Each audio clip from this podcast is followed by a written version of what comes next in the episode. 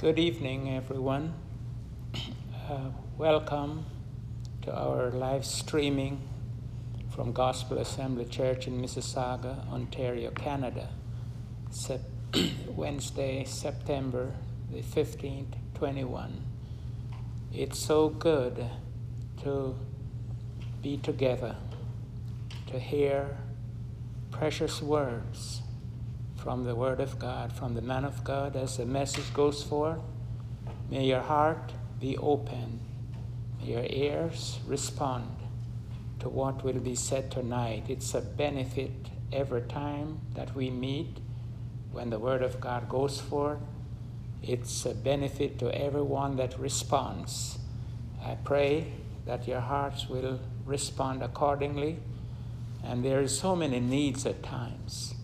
We are living in a very crucial time, but we have that hope in our heart, looking forward to the return of Jesus Christ. As we prepare, we can remember the men of God. There are many of them who are pressured and so on, but we pray that they will be strengthened. They will not back off, but they will stand like Peter at Pentecost, like Paul, and the others, all the men that we read about in the scriptures. We want to remember the needs that are very much evident. We don't know it all, but there's a God that we serve that knows every single need, and we represent every family, every father, every mother, children. Many are looking and they don't know which way to turn. But there's the same God that, instructed David, instructed Joseph, instructed those that we read about. He's still alive, he's never dead, but he's very much evident and his ears are open to our cry. Tonight, let's all join together to pray for the different needs that are there. The leaders are troubled worldwide, but we do understand that God can change areas so that his word can have complete access to the chosen of him. We thank and do appreciate him. Eternal God and our Father, we thank you. Yes, Father. We give you praise, and our heart reach out to you, and we ask even right now, remember your servants especially, Lord, that you'll touch their minds. Yes. Your spirit will rest upon them.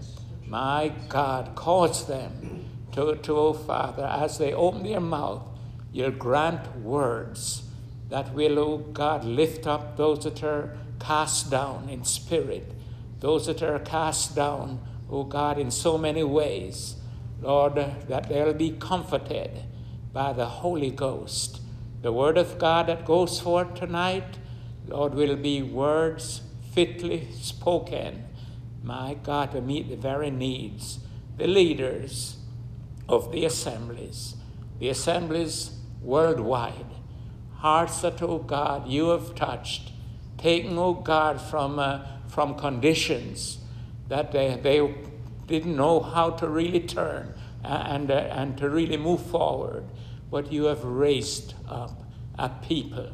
And, oh God, you're giving us words to cause us, oh God, to clean up our lives, to clean up our spirit, that, oh God, we will not only just be vessels, but we'll be clean vessels, because you're coming back for a church without spot and without wrinkle and any such things. The leaders of the countries, my God, we don't know if any of them is really reaching out to you, but my God, you'll reach in, and your way will be, oh God, reach forth in raising up. Lord, we have seen how you have worked at times. And, oh, Father, we commit this night. This will be a beginning for many. There will be a beginning, Lord, that, O Father, your word will have free access in bringing deliverance. And, O God, keep us together. We honor you and we praise you because thou art worthy. In Jesus' precious name, amen. Amen. Amen.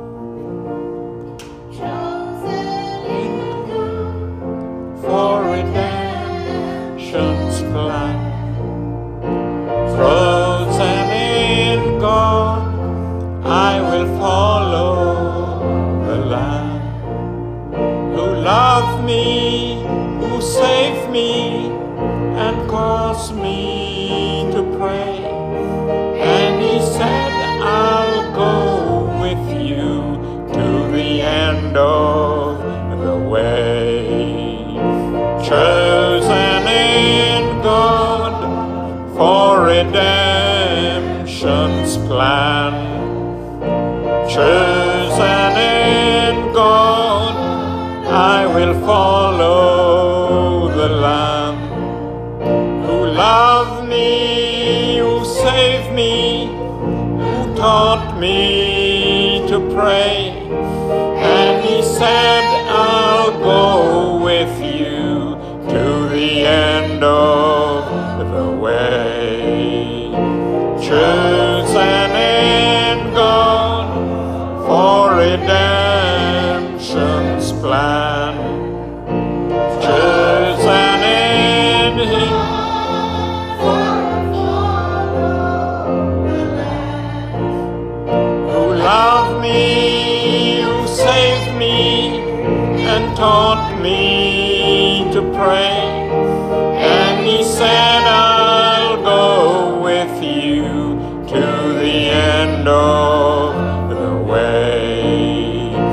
Chosen in God for redemption's plan, chosen in God, I will follow the Lamb who loved me, who saved me, who taught me to pray.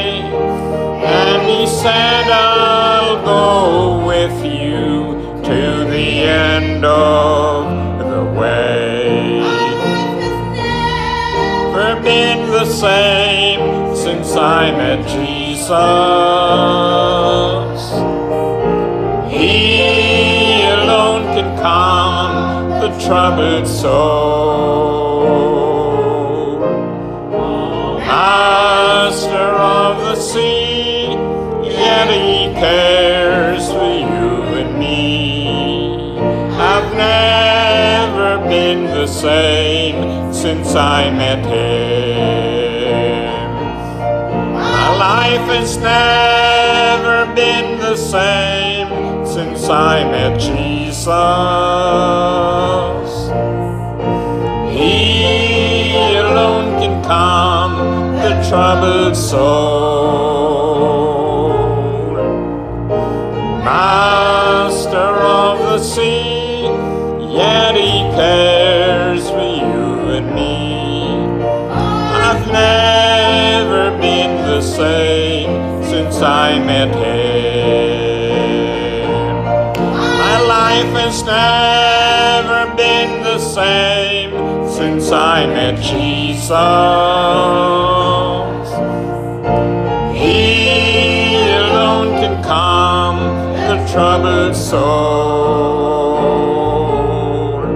Troubled soul, master of the sea, yet he cares for you and me. I've never been the same since I met him. My life has never been the same since I met Jesus. He alone can calm the troubled soul, master of the sea, yet he cares for you and me. I've never been the same since I met him.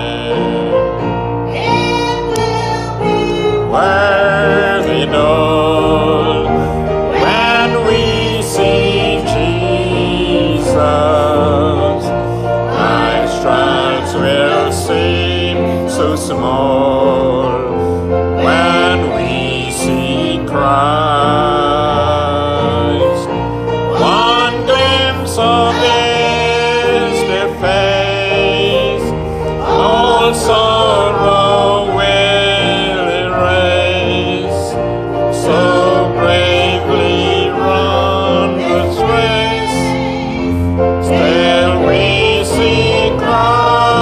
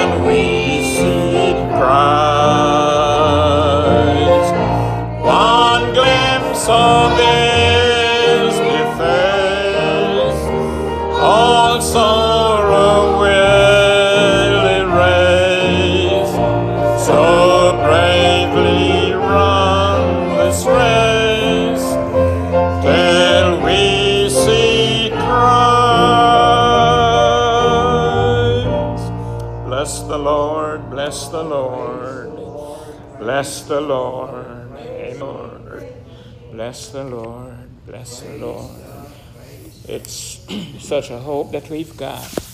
And our pastor will come at this time to give us meat in due season. Amen, amen.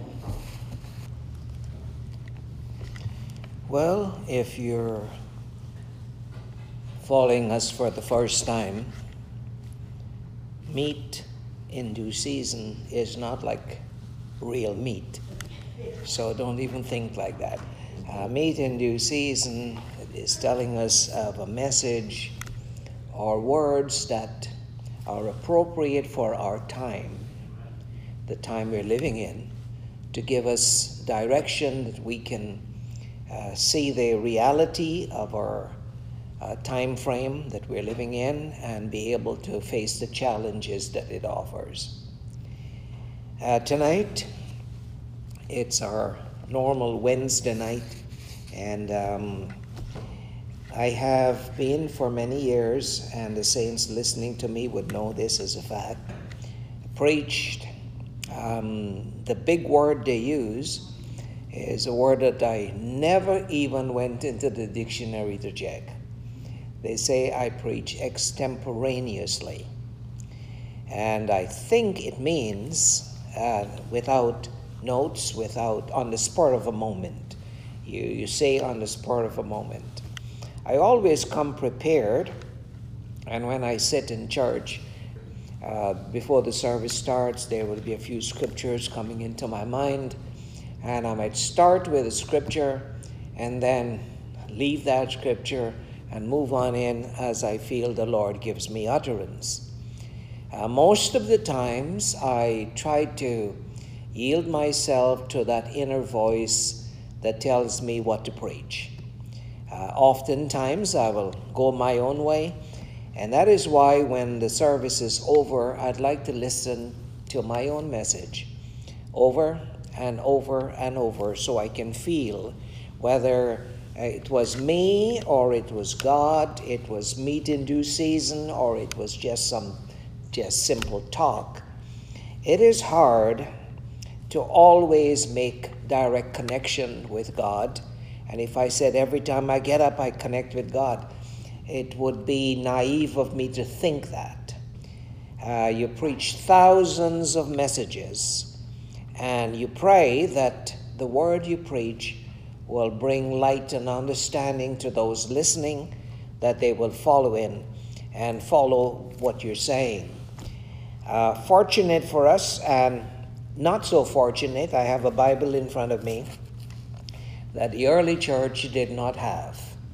I have a nice leather-bound King James version of the Bible, and the early church never had a Bible. I don't even think they had a Septuagint version. And so they were there, and they trusted the ministers that God had called to speak to them the word of God. When David says, "Thy word have I hid in my heart, that I might not sin against thee," he was speaking about not just memorizing the scriptures and quoting them. He was talking about something that went beyond his head, right down into his heart, and brought a conviction. And if there is not a conviction, one will not be inclined to live that which he hears. You hear the word of God, but if there's no conviction, you wouldn't want to do it. And it happens like that very often, that many come and they listen to the word of God, they hear the word of God, but they will not do it. And that's simply because God's word, a particular word of God, is only meant for the elect. Brother John was telling us, and I thank you, Brother John, for reminding us that we're living in a troubled time. We're living in a day of trouble, and I could go back into Revelation and show you that all of these things were prophesied to happen. And it's not that they never happened before. We're not having tornadoes the first time in the history of the world. No tornadoes existed. I was telling someone that was really traumatized by COVID-19, that COVID-19, on a 1 to 10 scale of all the pandemics that ever hit this world, COVID-19 is on the lower end. It might be a 2 or 3 in that category. It's shaking us because we're living in that time. But how about a pandemic that destroyed 200 million people one shot? As a matter of fact, I was telling someone on the weekend, I made this mention of that a simple thing like AIDS took more lives than COVID-19. But this has become, it's affecting governments, it's affecting society, it's affecting our job, our relationship. When a pandemic happens, religion gets shaken up, and false prophets rise up and tell you all kinds of stuff. They can actually tell you when Jesus is coming back, what date. And we're talking about hundreds of years that this has happened. Whenever there's a pandemic, some prophet of doom will come up and say, well, this is prophesied before and it's going to happen and the world is going to end. Well, mankind have been saying the world is going to end for many, many years. For us today, listening, for those of you that are listening to me, I want to encourage your heart, because there's so many, apart from the prophets of doom and people that the church trying to tell people what's happening, there are conspiracy theories. And in our day, it is worse than ever because of the internet. You see, 100 years ago, they did not have the internet. So when there was a calamity in the world, you got to really wait for the news to come on the radio. But today, the news comes right into your pocket on your cell phone. And there's so much of news and so much voices, thousands of voices, everyone think they know the solution to the problem. And one of the most recent things that was happening is someone says, well, you know, you take the vaccine, it's got micro chips inside, and it will be the mark of the beast you're getting, and that's why they want to give you the passport, and all kinds of conspiracy theory. It's like if God does not have control of anything, but man is controlling things. Let me tell you something. If there's to be an Antichrist, he'll come when God decides. If there's to be a mark of the beast, it's going to happen when God decides. No man can do that. And if it is happening because God has decided, no man can stop it. So I believe God is great. Over in the Paul's writing to the church of Colossae, in the little epistle of Colossae, Paul is writing to this church, and I might have mentioned this before. Colossae was an assembly that I don't think, and then when you read the Acts of the Apostles, you can find a particular time when Paul started a church in Colossae. So here was an assembly that I believe Paul never started. It was started, you can read the first chapter, it was started by a young man, by a brother whose name was Epaphras, E-P-A-P-H-R-A-S. I get problems with these Greek and Hebrew names to pronounce them. But you should not be sitting on a word that I say. I said, well, he got that wrong, and ignore everything else I'm saying. Ignore the word and listen to the concept that I promote. All right? And here in the first chapter of Colossians, Paul writes here in verse 4, he makes a statement. He says in verse 3, we give thanks to God, the Father of our Lord Jesus Christ, praying always for you. I believe in prayer. I really believe in prayer. I pray. COVID-19 has driven me into a serious position that I love to pray. I find it's necessary to pray. I don't pray to justify myself. Most of the time I pray and weep before God of my own nothingness. But it gives me that connection that I want to communicate with God. And I understand what Paul writes means when he writes a statement like pray always or pray without ceasing. You know, it's important that we learn to communicate with God. One of the reasons why you would not like to pray is because you're blatantly sinning. If you're blatantly doing things contrary to what God wants you to do, you'll find that you would not want to pray. Because how can you go approach God when you have just committed a sin? And so sin in your life would be an obstacle for you to pray. And you fail to comprehend because of your own little religious convictions. You fail to comprehend that the Father's Jesus pattern prayer says, forgive us this day as we forgive those that trespass against us. God is always willing to hear a heart that is willing to repent. And if it's a problem you have, laying aside, Paul says, every weight and the sin which doth so easily beset you. There might be a problem in your life that you have to deal with on a daily basis that's bothering you. Well, there's a God that's merciful. If God were to destroy, if God was to destroy everyone that violates his law, the whole world will be dead.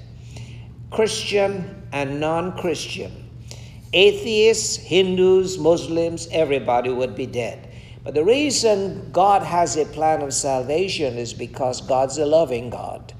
And he has a plan to save individuals. And he allowed sin to enter in, not permitted, but he allowed sin to enter because he had a salvage problem, a project to recover man from man's fallen state. Overcomers, Adam was born, was created sinless, but he was never an overcomer. An overcomer is a person that is born shapen in iniquity and in sin. His mom conceived him, and then he gets converted and has to overcome trials and temptations. When you're born perfect, you don't have anything to overcome. And so it was necessary for Adam to fall into sin. Anyhow, don't let me get carried away with all kinds of things here. I'm looking here, and it says, Paul says in verse 4, he says, since we heard of your faith. So Paul heard of this little group of individuals in Colossae. He was not there. He heard about them. He says, we heard of your faith in Christ Jesus, of the love which you have to all the saints. They were a church that was very loving and kind to everyone. He says, he goes on further on. He says in verse 9, for this cause we also, since the day we heard it, do not cease to pray for you, and to desire that you might be filled with the knowledge of God's will, in all wisdom and spiritual understanding. Now here is a desire of every pastor.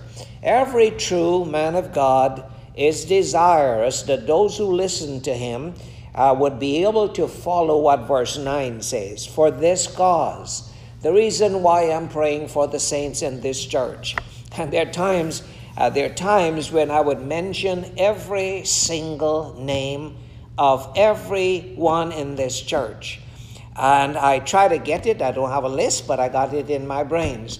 And when I mention the list, I might not name all the kids in one family, but I'll name the family.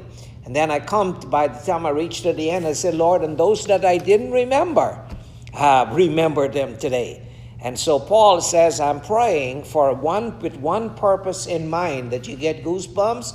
No. That you get financial prosperity? No.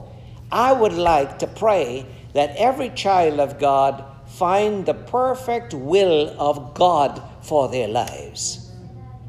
Okay? And Paul says, and this, for this cause, he says,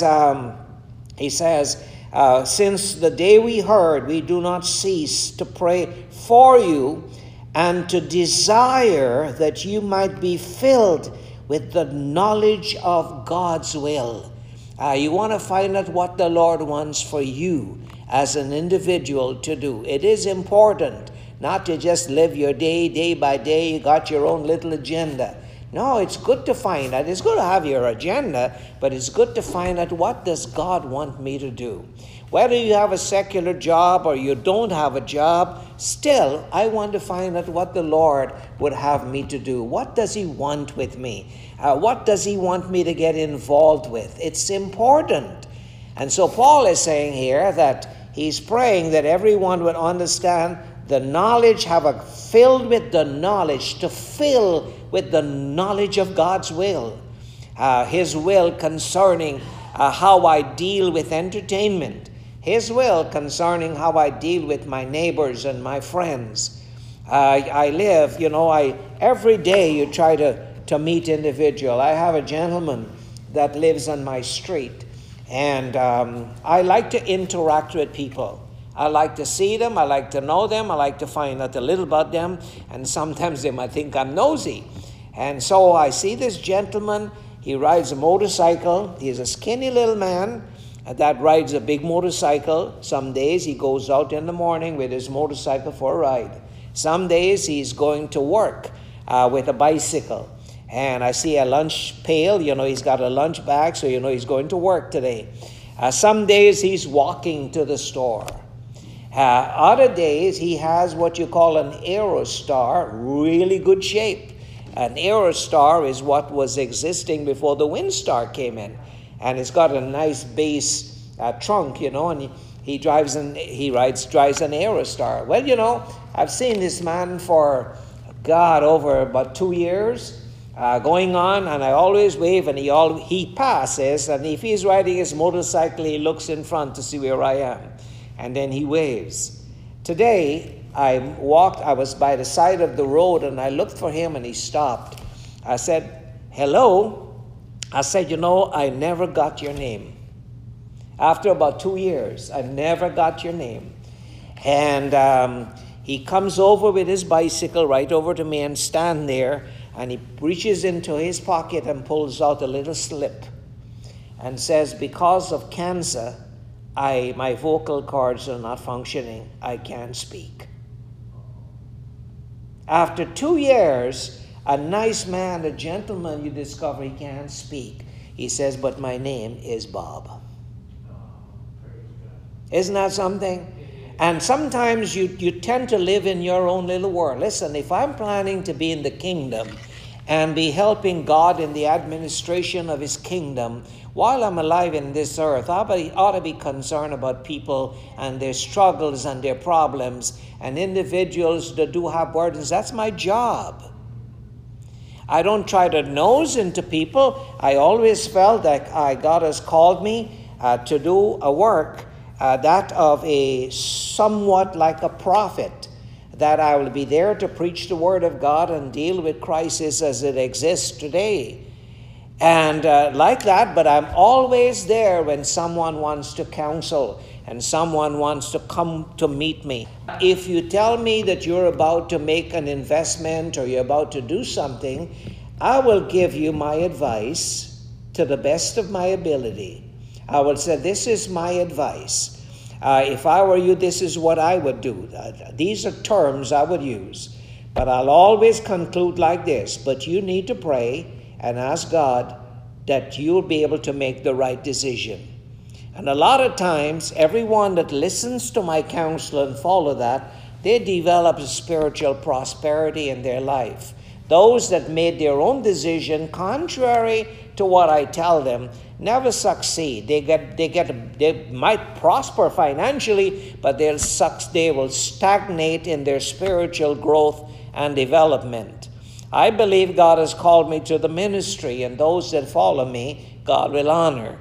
Like I quoted a scripture on the weekend, believe in the Lord, and so shall you be established. Believe his prophets, and so shall you prosper. I honestly believe that. And so when Paul is telling individuals to understand, we're praying that you as an individual will find out what is God's will for you as an individual. How do you deal with crisis? How do you deal with matters in your own life? It is important that we find out the will of God for our lives. And that's what I pray, that God would help each one of us to find out his will. He goes on here, he says, praying that you might be filled with the knowledge of his will, not only his will, but with all wisdom. You come to the place of wisdom occupies your life, not subtlety. Not smartness, wisdom that comes from God. You'll be able to make wise choices that would not ruin your relationship with God. See, the most important thing for me is my relationship with God. The most important person in my life is God. The most important thing in my life is to pursue the will of God. And when you have a family and you have to cater to the desires of your family, Sister Chandri does not impose on me. There was a time when we were young and she wants things and stuff. And now she doesn't impose on me. So someday when I say, Chan, you want to go out today? You want to go in? You want to do something? It's because I know we are not young anymore. We get to a certain age. And I'm not going to be here forever. Those individuals that ignore the fact that God has called me to the ministry and has given me words that will save them, they will regret one day because I will not be there. It will be too late. But I must do my job to the best of my ability. I followed a teacher for many years, Brother Goodwin, Lloyd Goodwin. Brother Lloyd Goodwin was my teacher, and he was my pastor. When he died, I was left pastorless. When he died, there was not another man that I could find on this planet that I could turn to for spiritual counsel and advice. I see I must feel right in my spirit.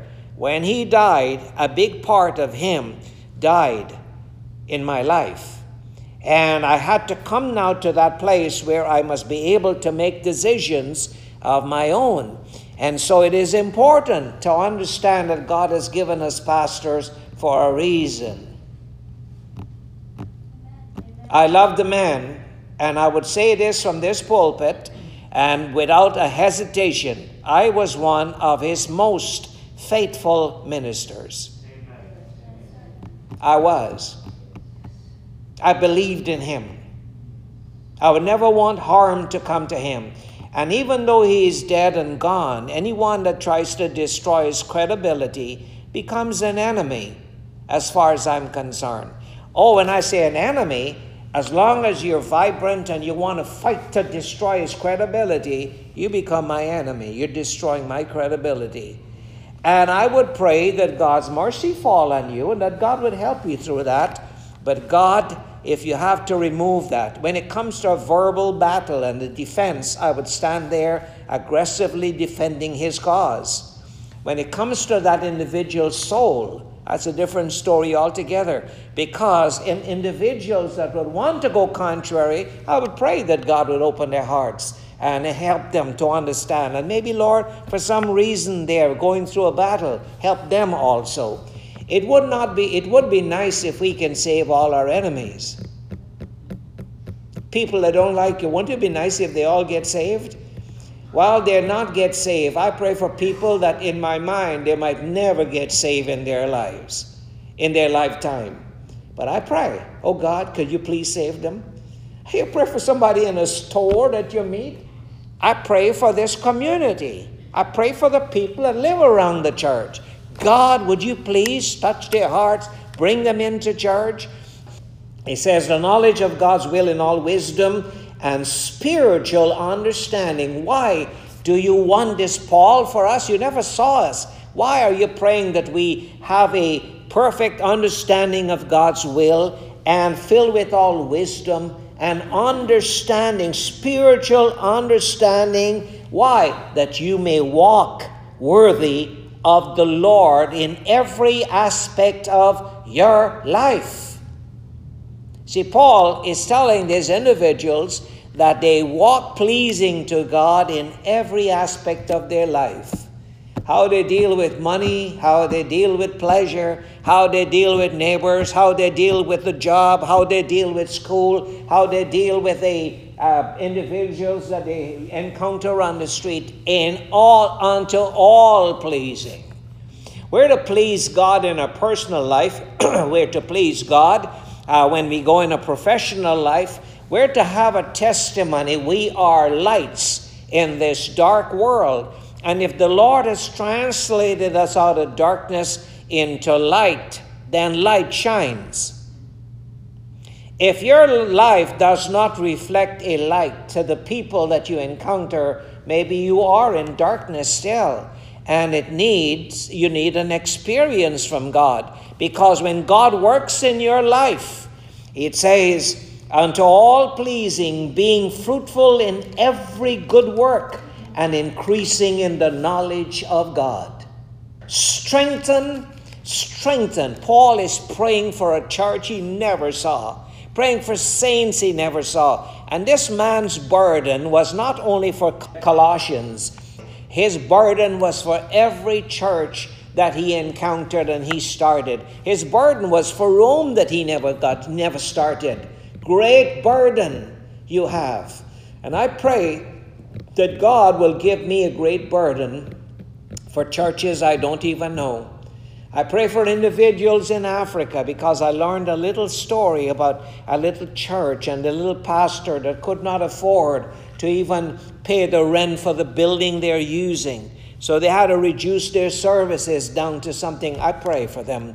Oh God, I wish I had money, Lord, and I could help everybody. But then God did not help the people in Hebrews 11 financially, clothes-wise. Because to develop them as overcomers, they had to face the challenges of life. Unless the fire hits the goal, it will never be purified. There's no hocus pocus in this discipleship pathway. We've got to face the heat. If I have the power, and I lived in Paul's days, I would have taken away the thorn in the flesh. But if today I have the power and Paul comes in, I wouldn't pray for his thorn in the flesh to go. I'll pray that God will give him grace to endure to the end. I'll pray like Jesus prayed for Peter. Peter, the devil would sift you, would make a joke out of you, he'd punish you, he'll do all kinds of things with you. But I pray that your faith does not fail. The negatives that happen to us in our lives are meant for God's purpose in our lives to be accomplished. Salvation would never be realized if there wasn't sin. The devil is not your enemy per se. The fallen nature is your enemy. And that is why the devil can only work on your fallen nature as you give room to him. Don't blame him. Blame yourself. And so we're looking at situations here where we're understanding the purpose of God working in our lives. Are you following me tonight? All right, Paul went on here. He says, strengthened with all might according to his glorious power unto all patience. What works patience? Say it out. Tribulation worketh patience. You never develop patience because I lay hands on you and say, God, fill Sister Carol with patience. Now, you want patience, then there's a way that patience is produced. He brings tribulation and gives you grace to continue. While the tribulation is there, your patience is developed. It takes the negatives to produce positive characteristics in our lives. And so Paul says here, with all patience and long, why did they use that word? Child of God should not suffer. No, it's not only suffer, but long suffering. And you can endure to the end. Hold your finger in Colossians and turn back to Revelation, the second chapter of Revelation. But you look at these seven churches of Asia Minor, Ephesus and Smyrna and Pergamos and the others. And one of my favorite church, they have two churches here that completely opposite. Smyrna in verse 8 and Laodicea in verse 14.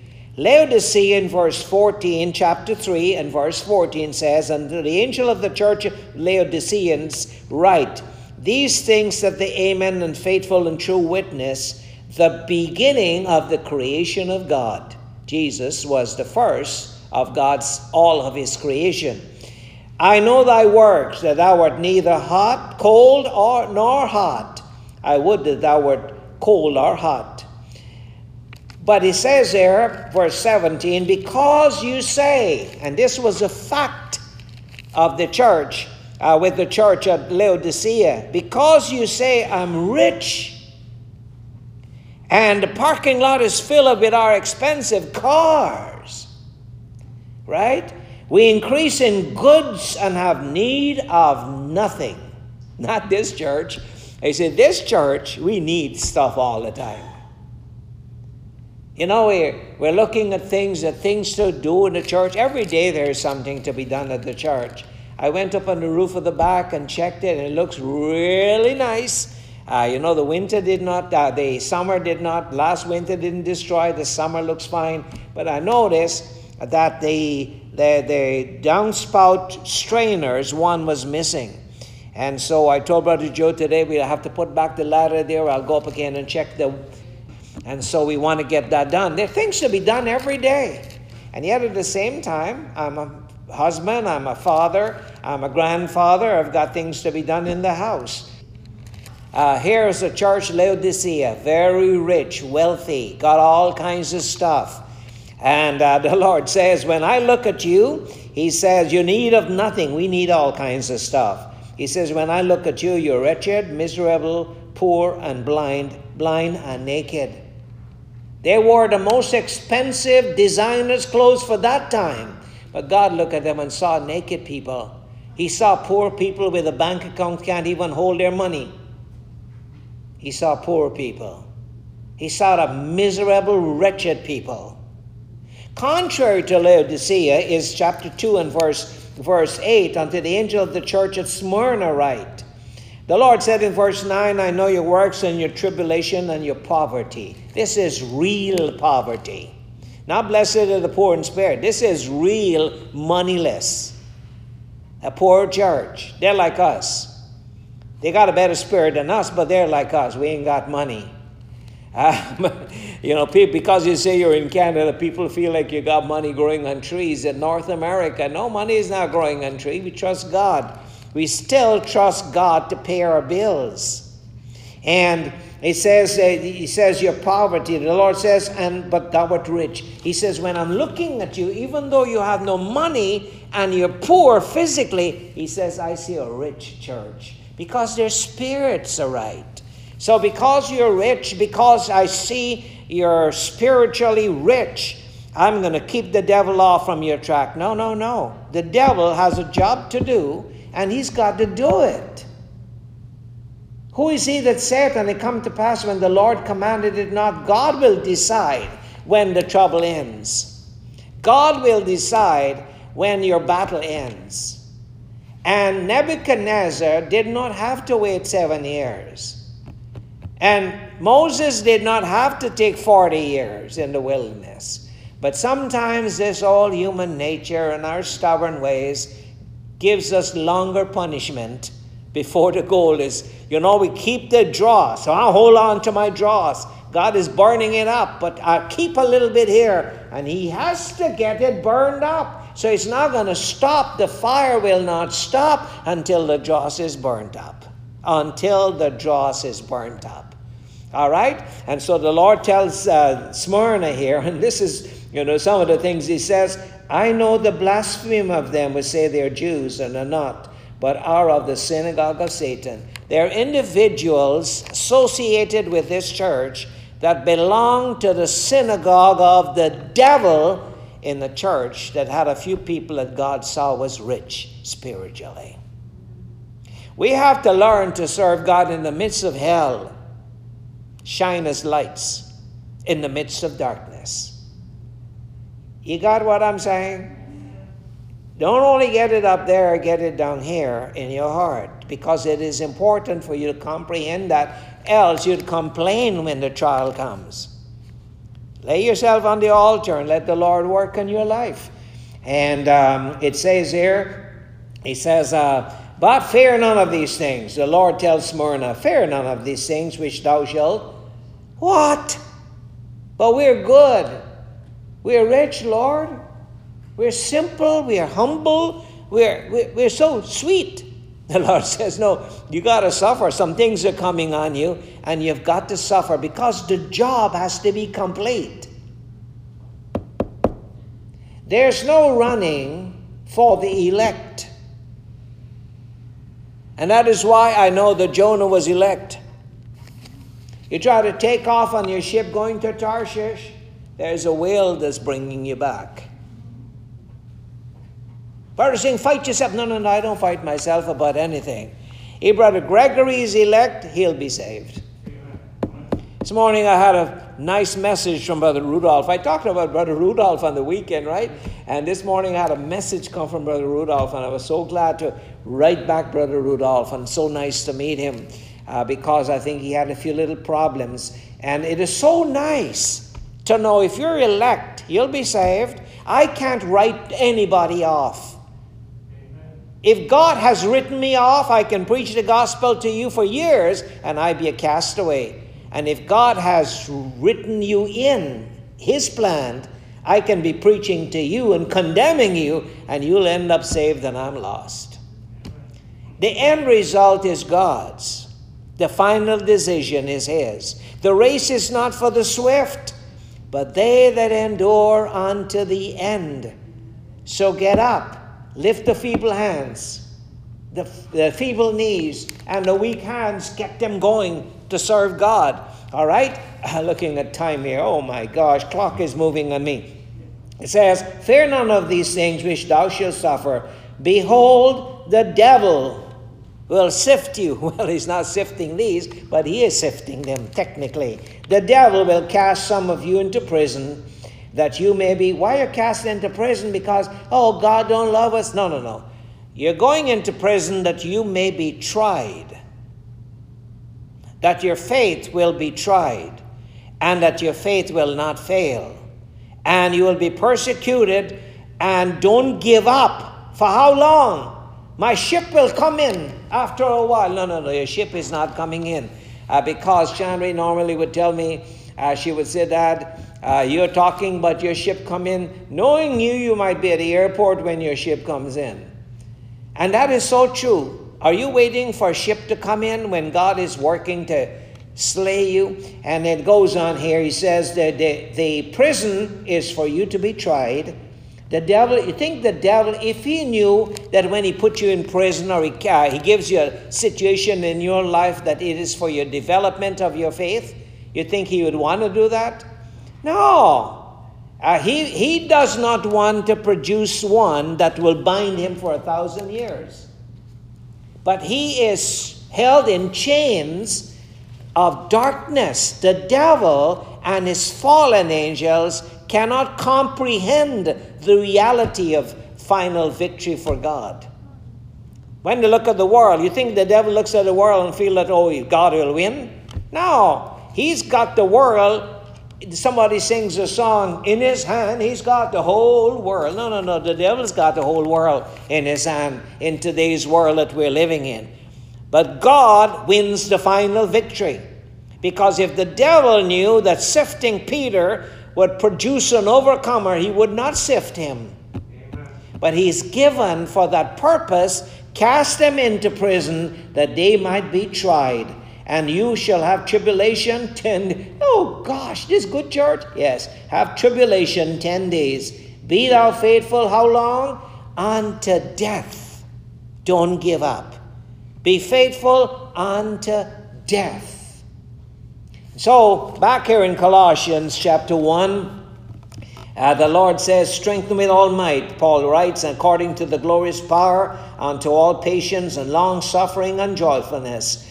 Verse 12, giving thanks unto the Father who has made us meet, to be partakers with other saints that have come out from darkness and they are into light. They are people whose minds and hearts have been illuminated with light. You know, we can sit here in church and this congregation can grow to 200 or 300 people. And I remember one time we were preparing for a meeting and we're kneeling down to pray. And I'm liking the Friday night when we had a prayer meeting before. We prayed Friday night fasting and praying before the convention starts. And I'm looking to see how many people. And I look and we had about 25 to 35 people here for the prayer meeting on Friday night, our people and some foreign visitors. And I look and I say, 35, I think it was. And I bend my head again, and deep down inside, a voice is telling me on the inner side, says, you're counting heads. I count hearts. I might see 35 and God only see 5. And that is important because we might have 100 people in church and 80 of the 100 are mechanical Christians. They do it for the show. They can testify. They can do all the preaching and all that kind of stuff, you know, golden vessels. But inside there is no cleansing. He saves the elect. And when the ones you think are not going to make it, and that is why when Jesus looked at the Pharisees, he says the publicans and the harlots will enter into the kingdom before you. May God give us the patience and wisdom to understand his working in our lives, that we will endure what you got, a physical problem that's creating a problem, endure it. Pam, endure the problem. Come and do your job. Aches, you had any aches today?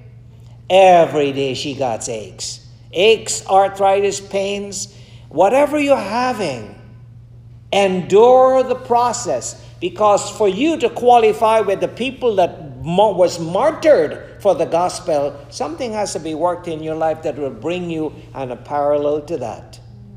The overcomer in Hebrews 11 lived in caves and were burnt at stake. Some were sawn asunder. They were stoned to death.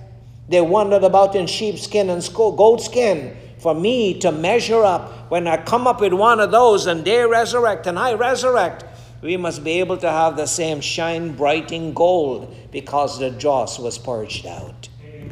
Amen. May God help me and give me the revelation to understand these things. Otherwise, we'll be going to church like Israel did in Isaiah 1 and do the mechanics of religion. And God look us and He see the putrefying sores from the head of the crown of the head to the soles of their feet. And Paul went on here. He says, this beautiful thing, giving thanks to the Father who has made us meet to be partakers of the inheritance of the saints in light. Who God the Father, who has translated us from the power of darkness and translated, who has delivered us from the power of darkness and translated us into the kingdom of His dear Son. When you become a kingdom material, that is important. And Jesus knew that. And that is why the religious element, this elegant people, you know, the Pharisees and Sadducees, they didn't have the heart to change. What did the Lord tell Smyrna? Be faithful unto death. Don't give up. Be faithful until you're dead. He might not deliver you. That problem might take your life. Then you know what? Be faithful unto death. Don't swear and cuss God. God is good. That's why He chastises. It's a cleansing process. And so it says here, He's translated us from the kingdom, delivered us from the kingdom of darkness, and translated us in the kingdom of His dear Son. Amen.